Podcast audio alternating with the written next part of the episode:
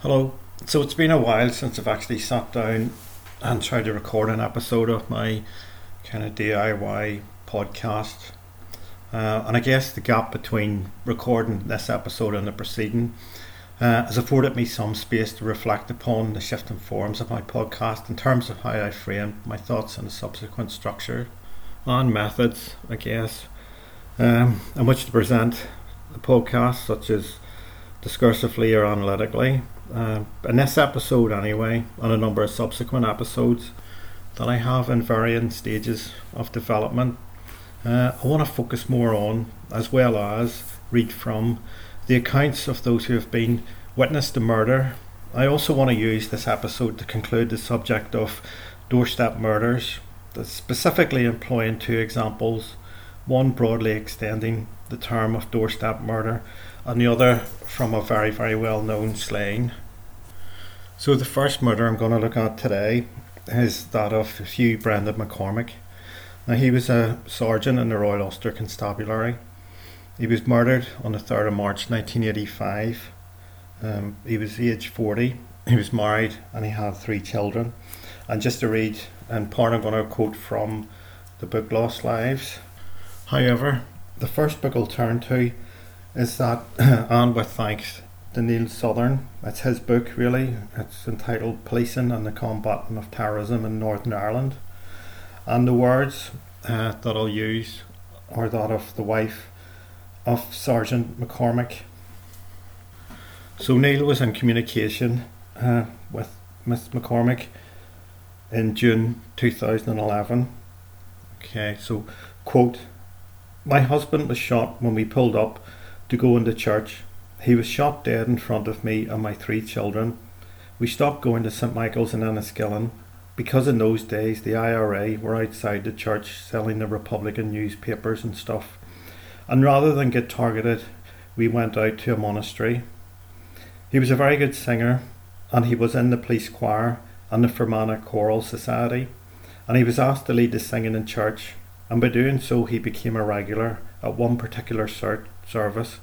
And obviously, somebody recognised him and planned his murder. And were waiting on us that morning. We arrived at 20 past 10 that Sunday morning. There was a man in a grey duffel coat with the hood up, standing with his back to the wall, and it was spitting rain. And I thought, you know the way thoughts just jump into your head. What's he doing standing there and it's raining? And as Hugh was locking the door, my eldest son was standing just beside him. My youngest son was still in the car.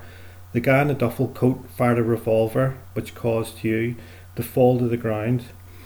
It was the first shot that had hit him, and the gunman appeared out of nowhere, carrying the AK 47 rifle and continuously shot into Hugh's body as he lay on the ground and the car was hit twice.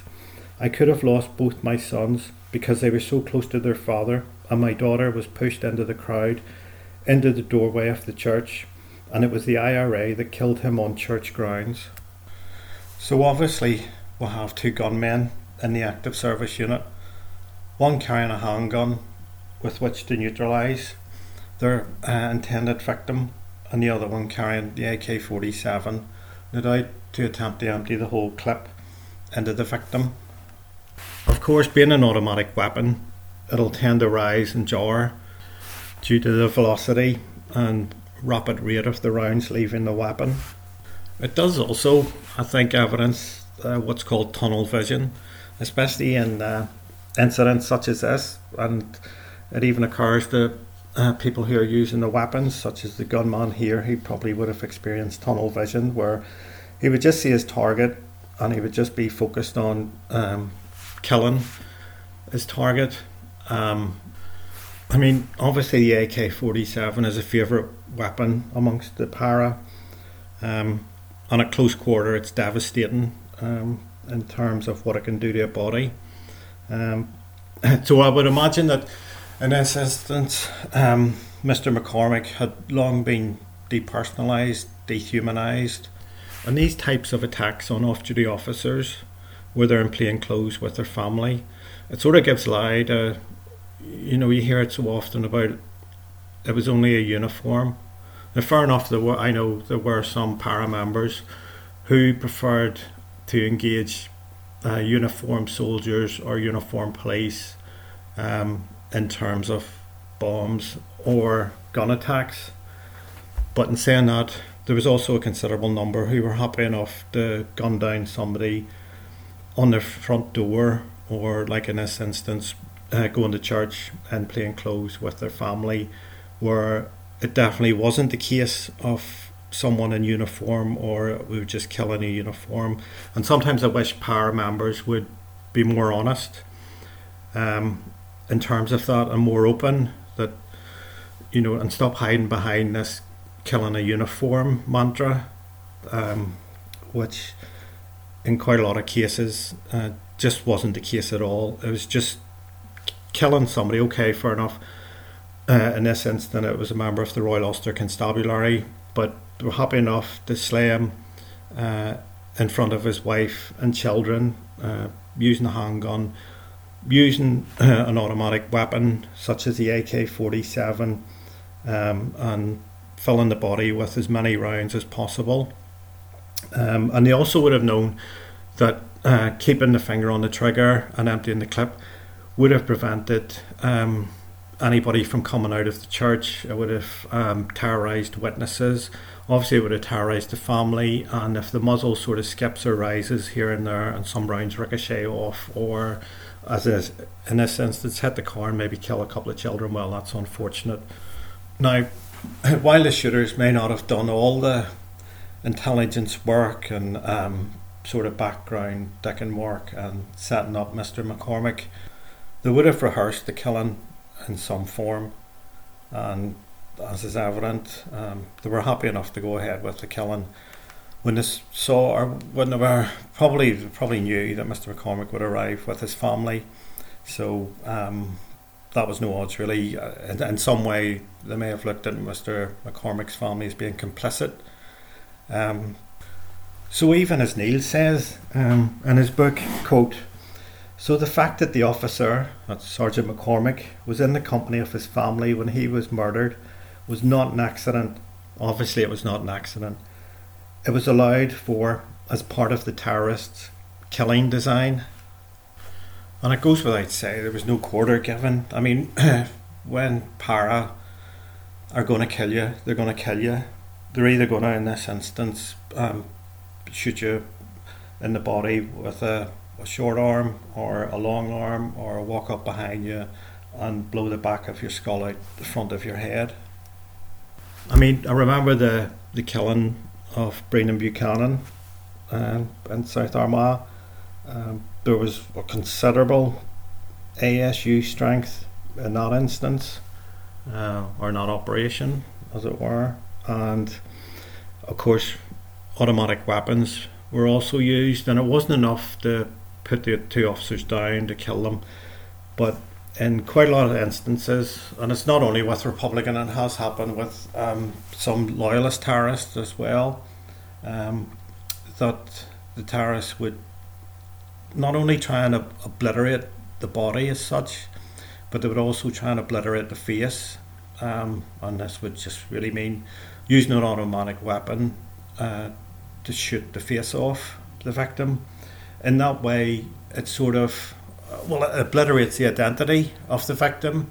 It completely wipes them out. It goes beyond. It's like a, a physicality of depersonalization and dehumanization.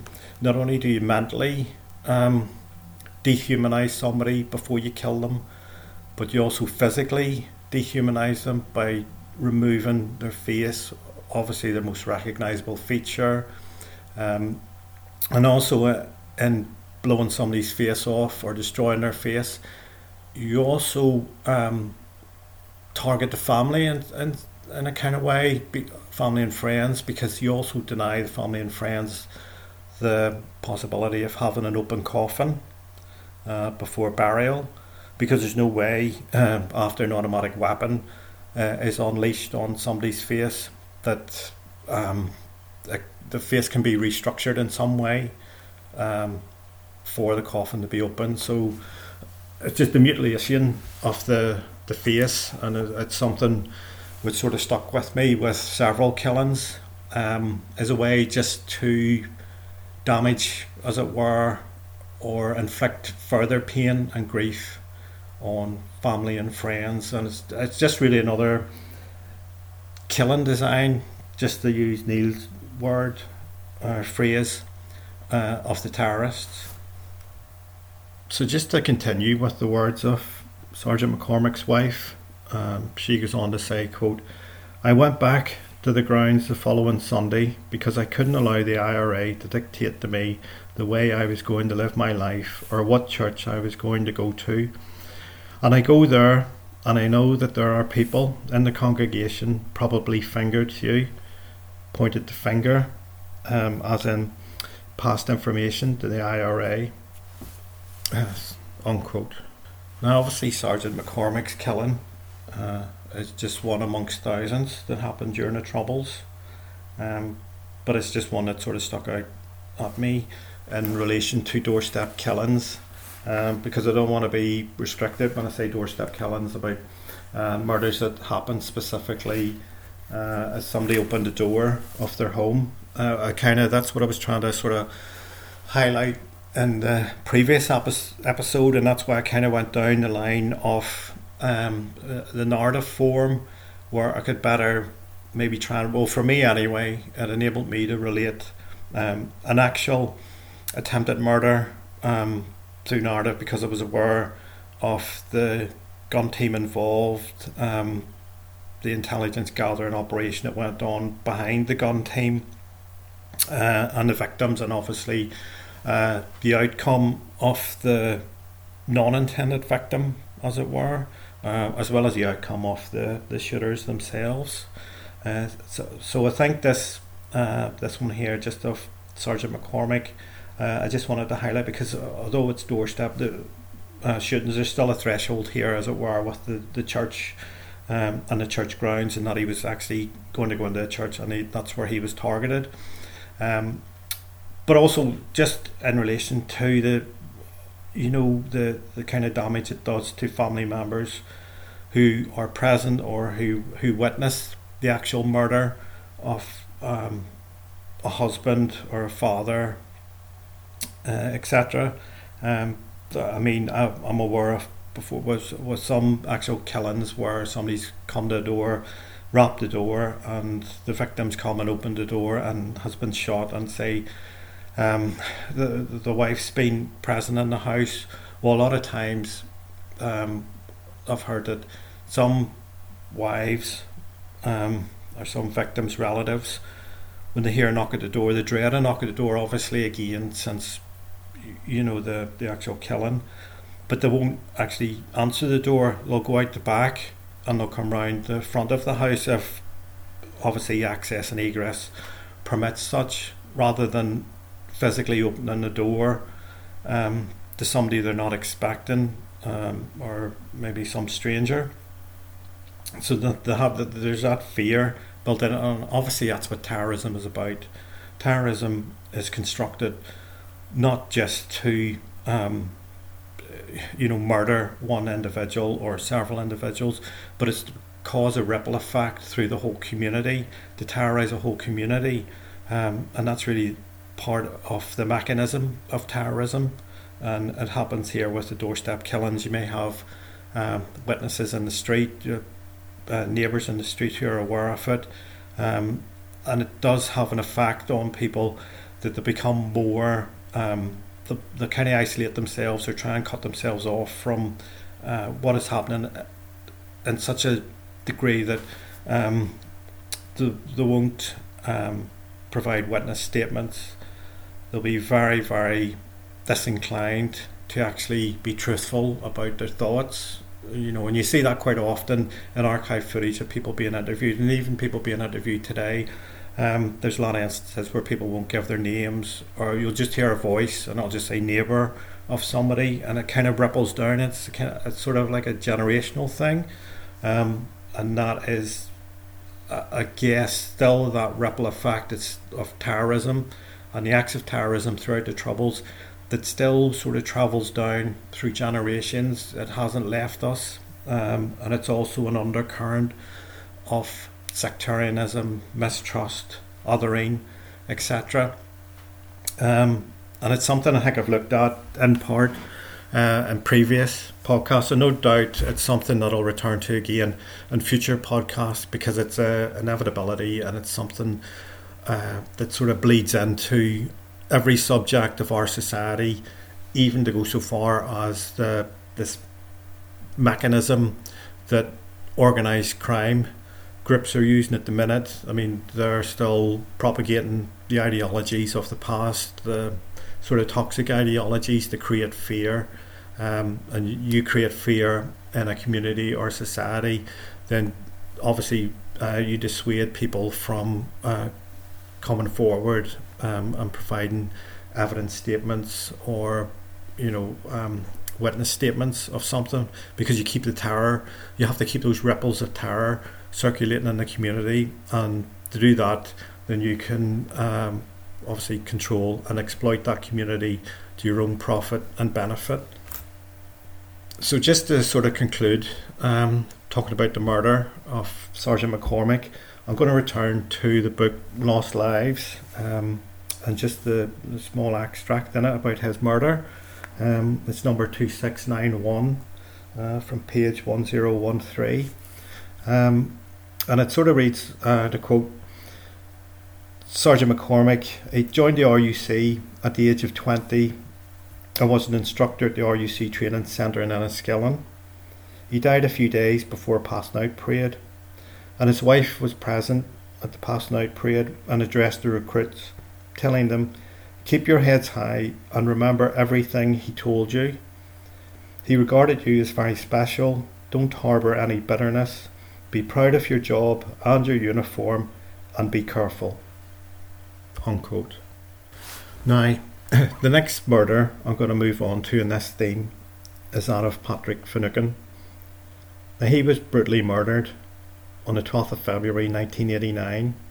Now, before I continue, something which always has stuck with me from my early days in the Royal Ulster Constabulary um, was way back in 1986 I'm sure I was only maybe a couple of months into the job, still had no idea what I was doing or what I got myself into. And I was in the courthouse in Old Town Hall Street where the juvenile court was. Uh, I think upstairs was the claims court, and then of course there was consultation rooms off this side. Anyway, I was in the the the body of the court, um, and I was with a colleague. I think he was just um, showing me around the whole court kind of mechanisms and practices.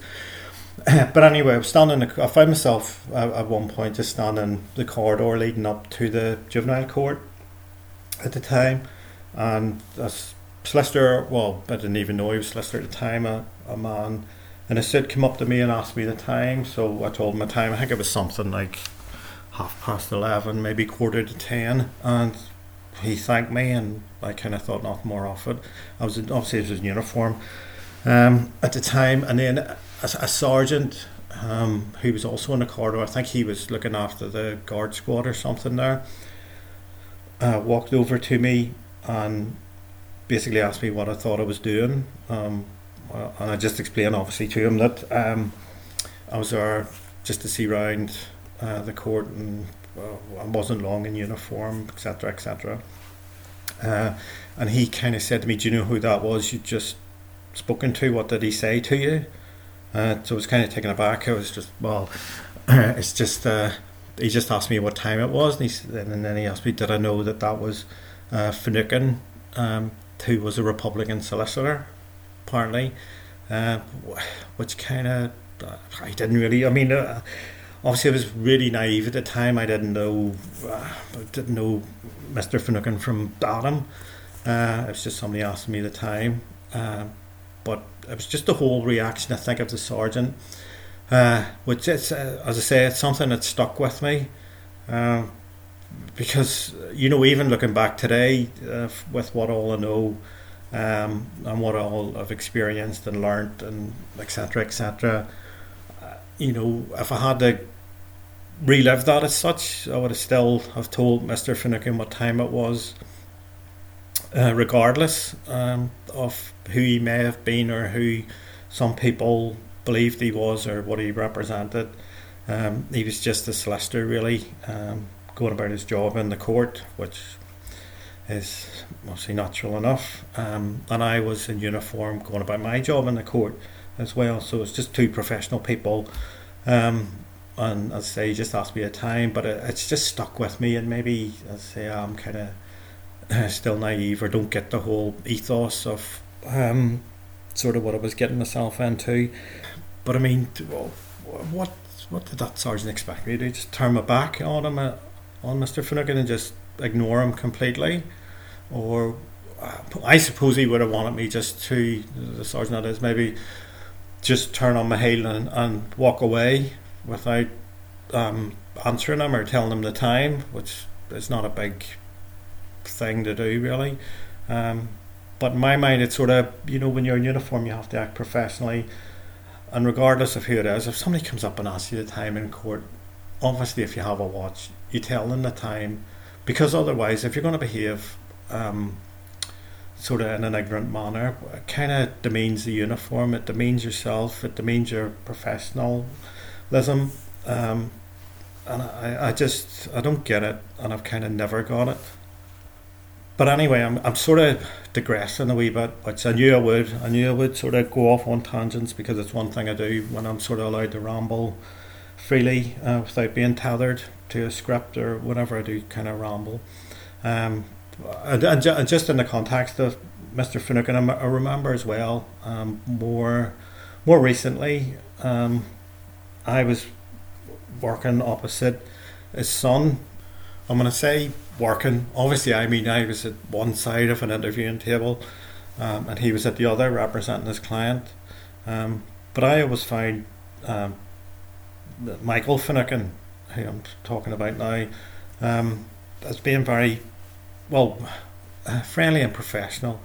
Now, obviously, you know, he you know he behaves this way because you know he's a solicitor. Um, and as I've been told, you know, it, some people have said, "Oh no, that's a, that's just a front. Don't be taken in by all that. That's just to give you obviously that's just to get you to uh, disclose information or or get you off guard, which it may well be. I mean, you know, solicitors from of all from all uh, ilks and from all tribes or whatever, you know, um, our backgrounds. All, all, all, I, I, guess they all have they all individually have some kind of um, sort of mechanism or whatever, just to sort of try and get a wee bit more information from interviewing officers in order to help their their client because uh, by helping their client obviously they help themselves uh, to some degree. But anyway I always find them um, kind of straightforward um, even in court even um, if I was in court in plain clothes or whatever um, I was attending court if I passed if we passed each other um, say him coming out of court, making into court or whatever, he would always nod and say hello, um, rather than sort of uh, just uh, blankly, you know, ignore me, which you know some other solicitors who I knew would have done, and they may they were engrossed in their work or whatever, or just didn't recognise me. But he always made a point of sort of nodding. Um, you know, a gesture in, in, in some way just to kind of say hello or just to acknowledge my, my presence, as it were. So I never had any issue with the man um, at all. Uh, and I've, I got, I have been flamed and burned really, really badly um, by colleagues for saying that, for even daring to say that I found uh, Michael Finucane well, for want of a better word, grand, dead on, um, a consummate professional, as it were, and somebody who never give me any bother, um, and for even just um, daring uh, to sort of um, explain that to them or, or, just bring it up in conversation. I got such um, a herald of abuse. It's you know it's unbelievable. But anyway, I don't want to go back over. I don't want to wreck over old territory about um, the amount of grief I got in the past. Really, over this um, parts of this podcast and my thoughts and attitudes. You know, uh, uh obviously I don't toe the the line as such. uh, when it comes to organisational memory or folklore or whatever. But anyway, anyway, I don't want to get uh, sidetracked into all that again. Um, so what I'm going to do, um, because the murder of uh, Mr. Finucane is so so notorious, and obviously it's still to some degree unresolved to this day. Uh, what I'm going to do is just read through the entry, and again from Lost Lives. So it's quite a sizable entry. So I'll try and go through it as best I can. So if you just um, if you can just follow me, okay, thanks. So this is entry 3012 on page 1159 of the book Lost Lives in relation to the murder of Patrick Finucane. So, quote, a prominent defence solicitor, he was shot by the UDA slash UFF at his home in Fort William Drive in the Antrim Road district in an incident which gave rise to a long running controversy. Allegations about his death were still being levelled by human rights groups in 1999. Obviously, um, that's a the time and the sort of dates um, the Lost Lives book. Uh, okay, to continue. More than a decade after his death, um, he was killed as he and his family were eating a Sunday meal. UDA members knocked down the front door with sledgehammers and used a revolver and a pistol to fire 14 shots, all of which hit him.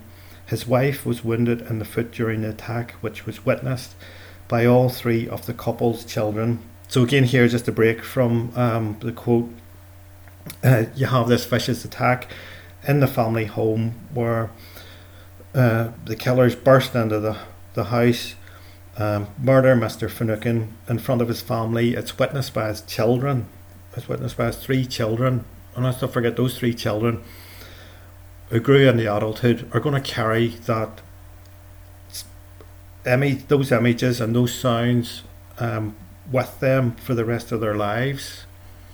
Um, so, just to come back to Lost Lives, uh, quote, Patrick Finucane's wife told the inquest in September 1990 that on the day of the shooting she heard a loud noise coming from the front door, then saw a figure who was masked, dressed in black, and appeared to be wearing gauntlets.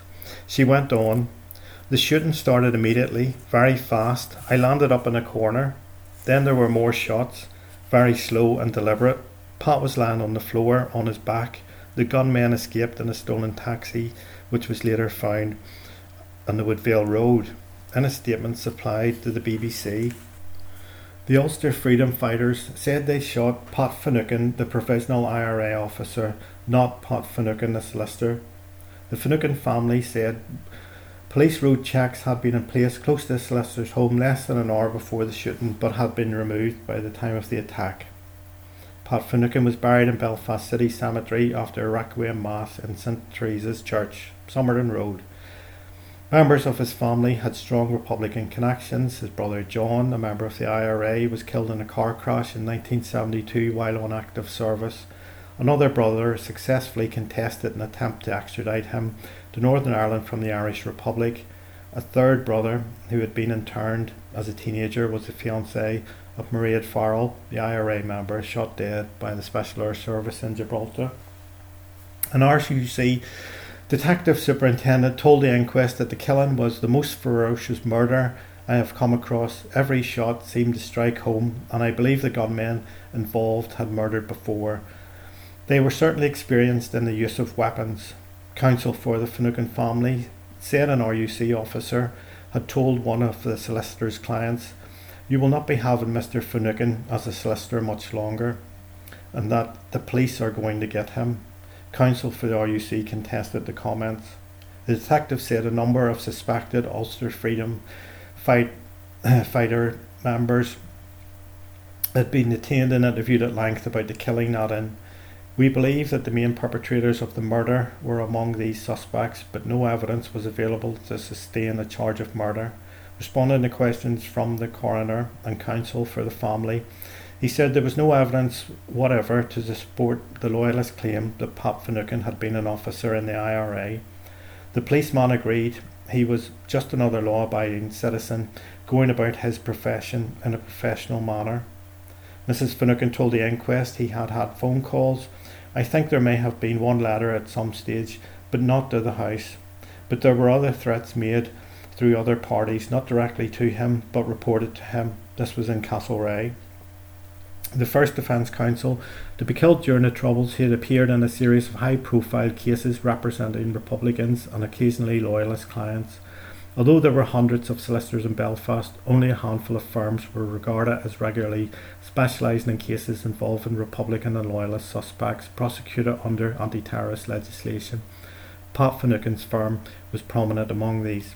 He had acted for IRA hunger striker Bobby Sands and at one point represented all the IRA and Inla hunger strikers. He had also successfully defended Pat McGeown, another hunger striker, on charges arising from the IRA killings of two army corporals in Andersonstown in March 1988. A partner in the city practice, he was also acting for the widow Gervaise McKerr, one of the men shot dead by the RUC in so-called shoot to kill incident in November 1982. In November 1988, Pat Finucane walked out of court hearing on the killing, describing it as a farce.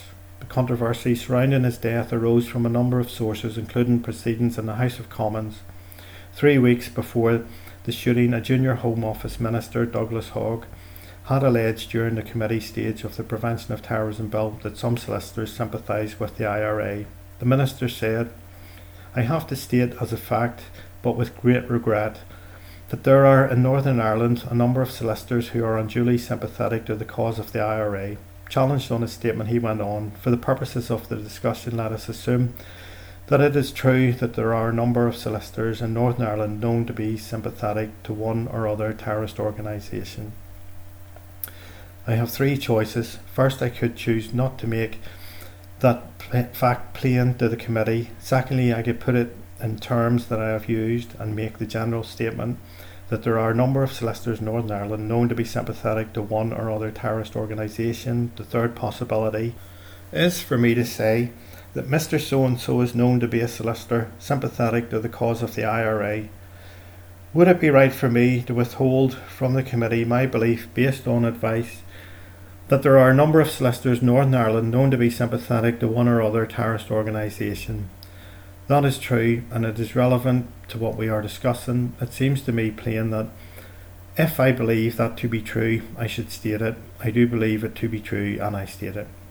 The comments were made on January the 17th and were condemned at the time by SDLP MP Seamus Mallon, who said they represented a very dangerous allegation which could lead to an attempt on the life of a solicitor. The MP said it would be on a minister's head and on the heads of this government if an assassin's bullet did what his words had done. Mr. Hogg was also criticised at the time by the Northern Ireland Law Society, which said his comments were extremely damaging and constituted a slur on the entire legal profession. The Law Society added what Mr. Hogg has done is to create an excuse for terrorist organisations to carry out murders, something which was not available to them before.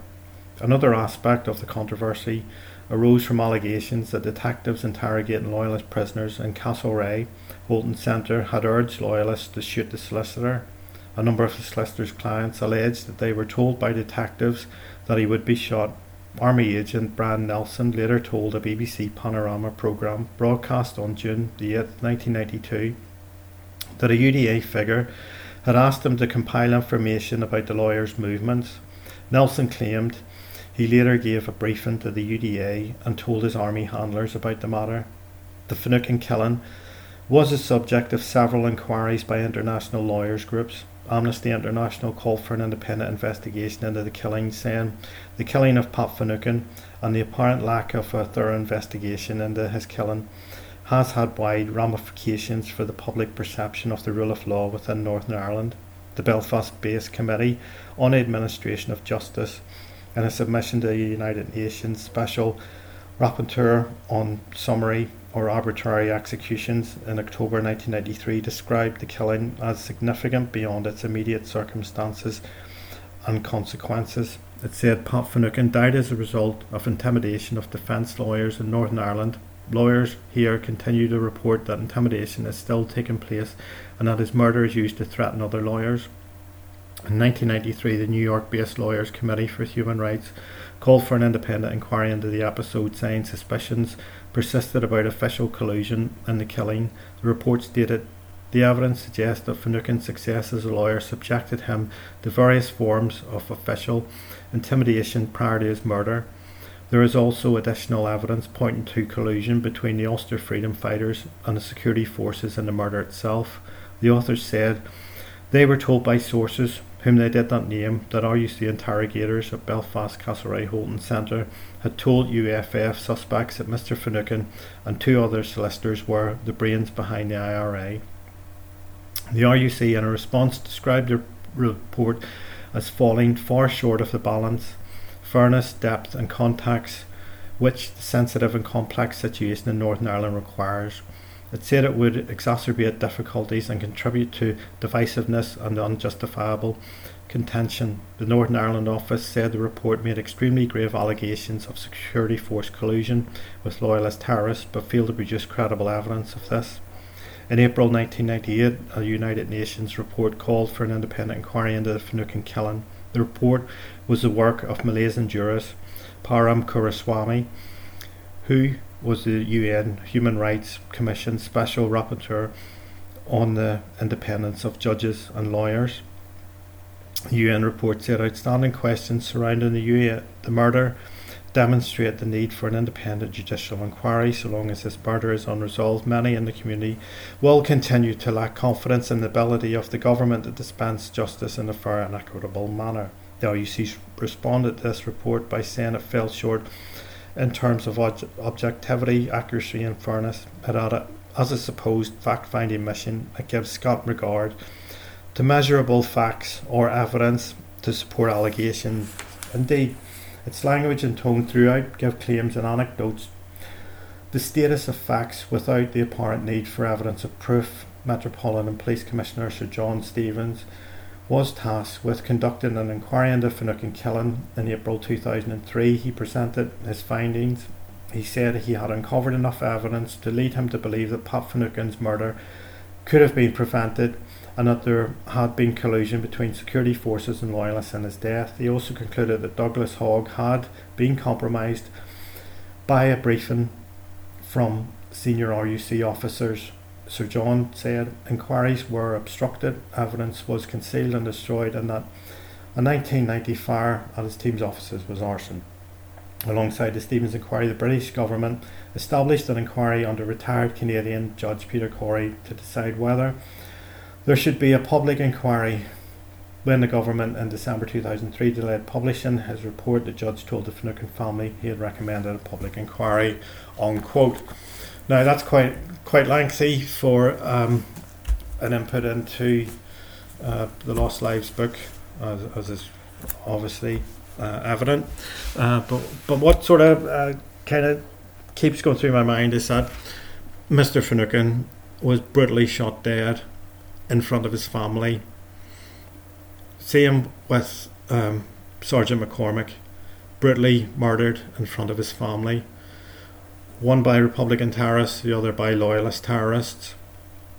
Uh, and it kind of it, it just underlines the, the grubby, dirty little war that the Troubles was, and that people were on both sides um, of the divide were quickly how quickly they could be depersonalized, dehumanized, um, othered, uh, and just made an enemy on just through whatever terms it could be to justify um, such brutality and such such really bloodlust, blood frenzy.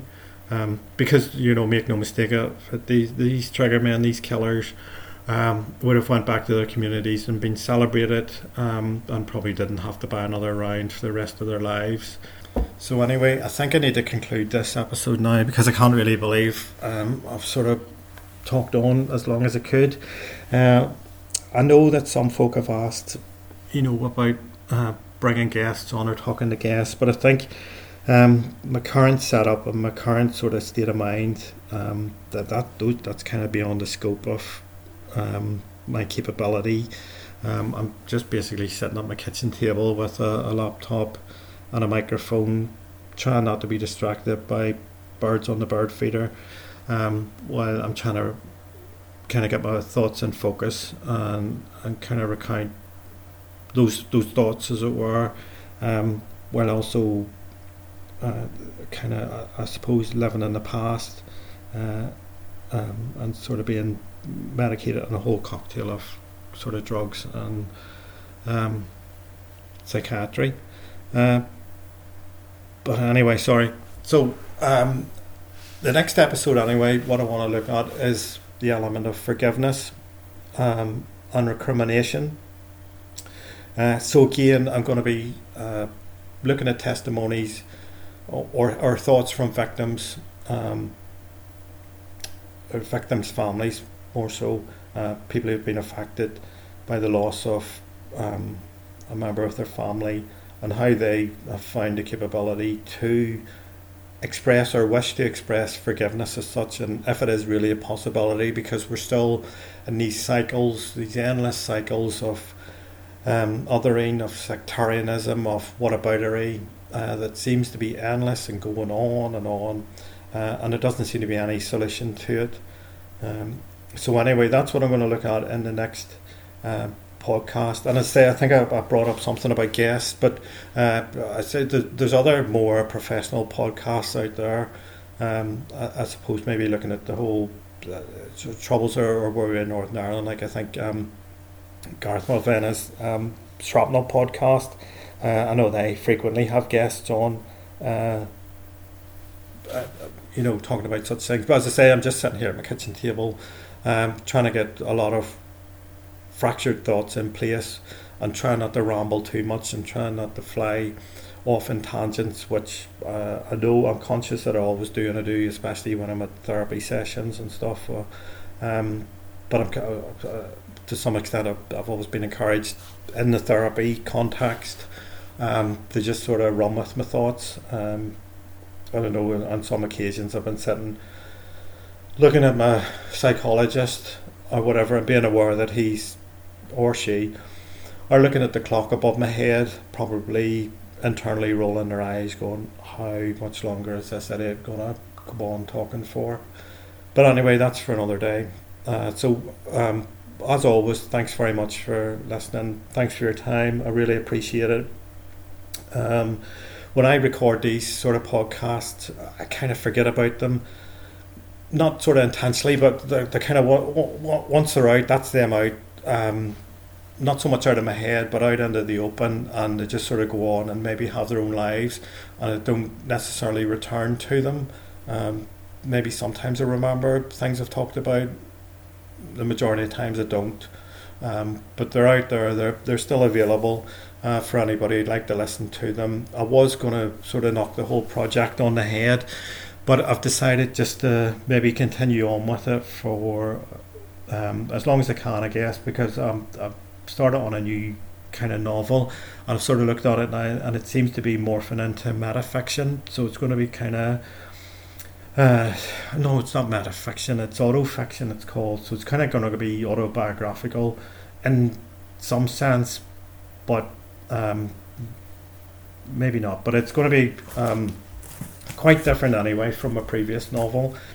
And again, the, the, the writing of fiction um, as such is all therapy for me because I can put a lot of true stuff or actual events um, and dress them up as fiction. Um, so it sort of helps me kind of process things. And but maybe if, if it's of interest and people like reading it, which some do, well, that, that's fantastic, but it's not a be all and end all thing for me. It's just a process. So, anyways, I've taken off enough of your time. So, thanks very much for enduring this uh, podcast with me or this particular episode with me. It has been quite long winded to say the least. So, um, thank you until the next one.